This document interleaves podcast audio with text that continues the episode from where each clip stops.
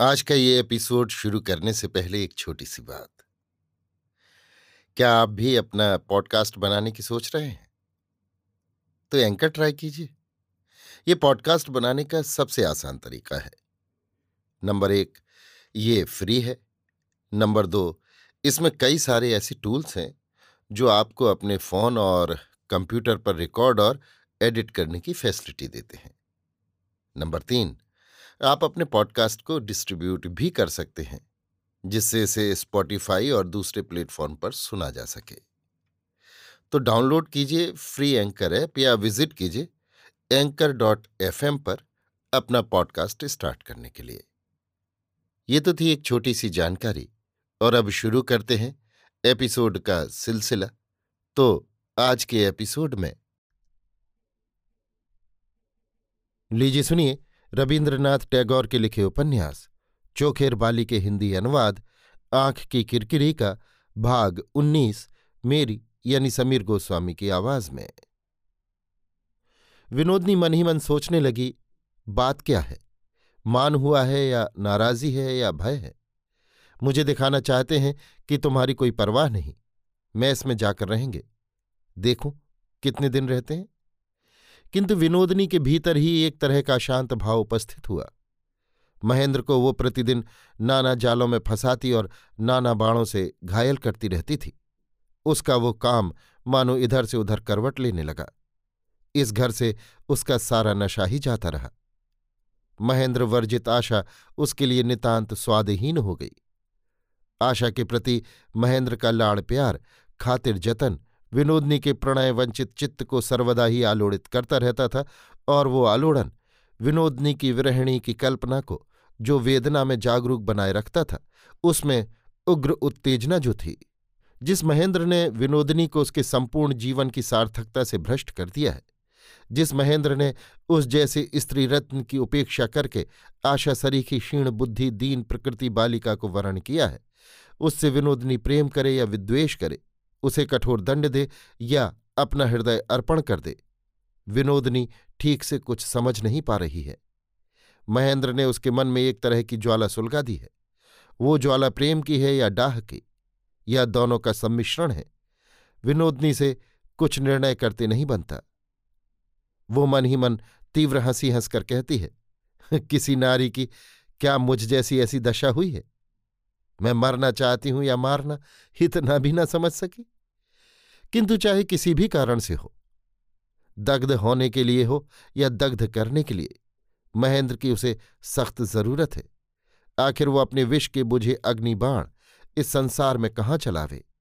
जल्दी जल्दी सांस लेते हुए वो मन ही मन कहने लगी, वो जाएगा कहाँ? उसे लौटना ही पड़ेगा। मेरा है वो। शीघ्र ही महेंद्र को अपने छात्रावास में परिचित हस्ताक्षरों की लिखी एक चिट्ठी मिली। दिन के कोलाहल और भीड़ भब्भड़ में उसने चिट्ठी नहीं खोली। छाती के पास जेब में रख ली। कॉलेज में लेक्चर सुनते सुनते और अस्पताल में घूमते घूमते अकस्मात एक एक बार उसे याद उठती रही कि प्यार की एक चिड़िया उसकी छाती में नीड़ बनाकर सो रही है। उसे जगाते ही उसका संपूर्ण कोमल कूजन उसके कानों में ध्वनित हो उठेगा। संध्या के समय महेंद्र अपने निर्जन कमरे में लैंप के उजाले में कुर्सी पर आराम से बैठ गया। जेब में से अपनी देह से तप्त चिट्ठी निकाल ली। बहुत देर तक चिट्ठी न खोलकर लिफाफे के ऊपर का पता देखता रहा। वो जानता है कि चिट्ठी में ज़्यादा कुछ नहीं है, और इसकी कोई संभावना भी नहीं थी कि आशा अपने मन के भावों को ठीक तरह से व्यक्त कर सकेगी। केवल उसकी कच्ची लिखावट और टेढ़ी मेढ़ी लाइनों में उसके मन की बातों की कल्पना कर लेनी होगी। आशा के हाथ के कच्चे अक्षरों में बड़े जतन से लिखे हुए अपने नाम को पढ़कर महेंद्र को अपने नाम के साथ मानो एक रागनी सुनाई दी। जो साध्वी नारी हृदय के अति निभृत बैकुंठ लोक से आता हुआ निर्मल प्रेम का संगीत था।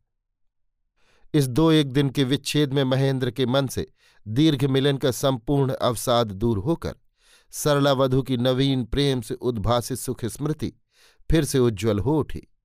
इधर अंत के दिनों में रोज़मर्रा की घर गृहस्थी की त्रुटि विचयुतियों ने उसे परेशान करना शुरू कर दिया था। वो सब दूर हो गया। और अब केवल एक कार्यहीन, कारणहीन, विशुद्ध प्रेमानंद के आलोक में आशा की मानसी मूर्ति उसके हृदय में प्राण पाकर जाग उठी।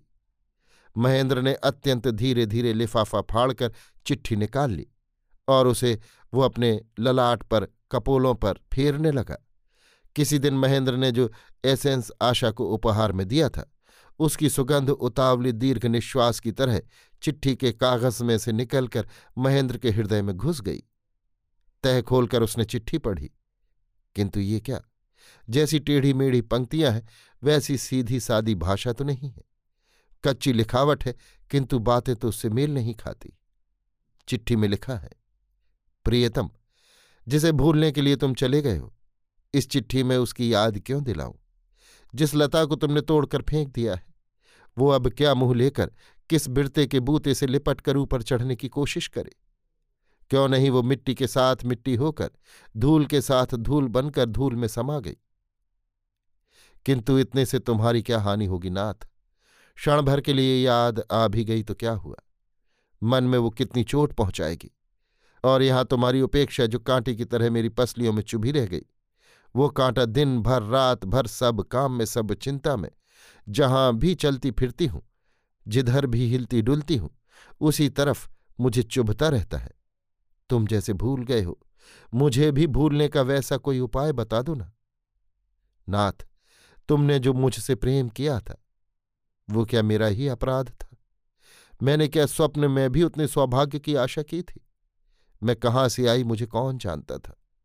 मेरी तरफ़ अगर तुम आँख उठाकर न देखते, मुझे अगर तुम्हारे घर बिना वेतन की दासी होकर रहना पड़ता तो क्या मैं तुम्हें कोई दोष दे सकती थी? तुम अपने आप ही न जाने मेरे कौन से गुण पर मुग्ध हो गए।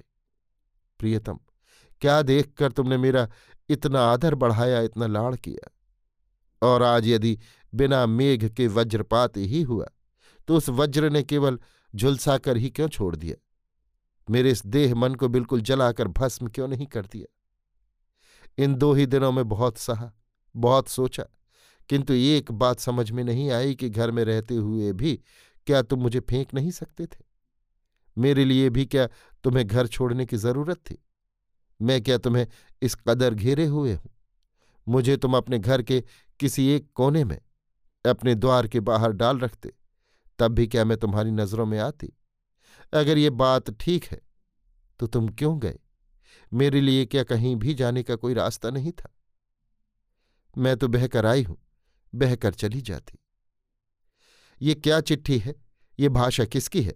सो महेंद्र से छिपा न रहा। अकस्मात आहत मूर्छित की तरह महेंद्र इस चिट्ठी को पढ़कर स्तंभित रह गया। जिस लाइन पर उसका मन रेलगाड़ी की तरह पूरी रफ्तार से दौड़ रहा था उस लाइन की विपरीत दिशा से एक धक्का खाकर उसका मन लाइन के बाहर जा पड़ा और उलट पुलट कर विकल होकर एक ढेर सा बनकर पड़ा रहा। बहुत देर सोचने के बाद फिर उसने दो तीन बार चिट्ठी पढ़ी। कुछ समय तक जो बात सुदूर आभास के समान थी, आज वो मानो प्रस्फुटित हो उठी। उसके जीवनाकाश में एक कोने में जो धूमकेतु छाया सा दिखाई पड़ रहा था। आज उसकी उद्दत विशाल पूंछ अग्निरेखा में दीप्यमान होकर दिखाई देने लगी। ये चिट्ठी विनोदनी की ही है। सरला आशा ने अपनी जानकर लिख दी है। जो बातें पहले उसने कभी सोची तक नहीं। विनोदनी के कहे अनुसार चिट्ठी लिखते समय वे बातें उसके मन में जाग उठने लगी। नकल की हुई बातें बाहर से बद्धमूल होकर उसके लिए हार्दिक हो गई। जो नई वेदना उसके हृदय में पैदा हुई थी, इस तरह इतनी सुंदरता से आशा उसे हरगिज व्यक्त नहीं कर सकती थी। वो सोचने लगी थी सखी मेरे मन की बात ऐसी अच्छी तरह समझ कैसे गई? और कैसे वो इतनी अच्छी तरह प्रकट कर सकी? अपनी अंतरंग सखी को आशा ने मानो और भी आग्रह के साथ अपना लिया। कारण, जो व्यथा उसके मन के भीतर है, उसकी भाषा है उसकी सखी के पास। वो इतनी ज़्यादा निरूपाय है। महेंद्र कुर्सी छोड़कर उठ खड़ा हुआ और भौएँ चढ़ाकर विनोदनी पर क्रोध करने की भरसक कोशिश करने लगा। किंतु क्रोध आने लगा आशा पर। देखो तो सही, आशा की ये कैसी मूढ़ता है। पति के प्रति ये कैसा अत्याचार है? कहता हुआ वो कुर्सी पर बैठ गया और प्रमाण स्वरूप फिर चिट्ठी पढ़ने लगा। पढ़ते पढ़ते भीतर ही भीतर उसके हर्ष का संचार होने लगा। चिट्ठी को उसने आशा की ही चिट्ठी समझकर बार बार पढ़ने की कोशिश की। किंतु ये भाषा तो किसी भी तरह सरला आशा की याद नहीं दिलाती। दो चार लाइन पढ़ते ही एक तरह का सुकोन्मादकारी संदेह फेनिल मदरा की तरह उसके मन के चारों तरफ़ निकल निकल कर फैलने लगा। स्प्रच्छन्न किंतु व्यक्त, निषिद्ध किंतु निकटागत, विषाक्त किंतु मधुर, एक समय में उपरहत किंतु प्रत्यारहत प्रेम के आभास ने महेंद्र को पागल कर दिया। उसका जी चाहने लगा कि अपने हाथ पैर में कहीं एक जगह छुरी भोंक कर या और कुछ करके नशा छुड़ाकर मन को और किसी तरह विक्षिप्त कर दे। सहसा वो टेबल पर ज़ोर से मुक्का जमाकर उछल पड़ा और बोल उठा, हटाओ, चिट्ठी को जला डालो। और फिर वो चिट्ठी को लैंप के पास ले गया, पर जलाई नहीं, फिर एक बार उसे पढ़ने लगा। दूसरे दिन सवेरे नौकर को महेंद्र की टेबल पर से कागज़ की बहुत सी राख झाड़नी पड़ी, किंतु वो आशा की चिट्ठी की राख नहीं थी। चिट्ठी के जवाब में की गई बहुत सी अधूरी कोशिशों को महेंद्र ने जलाकर खाक कर दिया था। अभी आप सुन रहे थे रविन्द्रनाथ टैगोर के लिखे उपन्यास, चोखेर बाली के हिंदी अनुवाद, आँख की किरकिरी का भाग उन्नीस, मेरी यानी समीर गोस्वामी की आवाज़ में।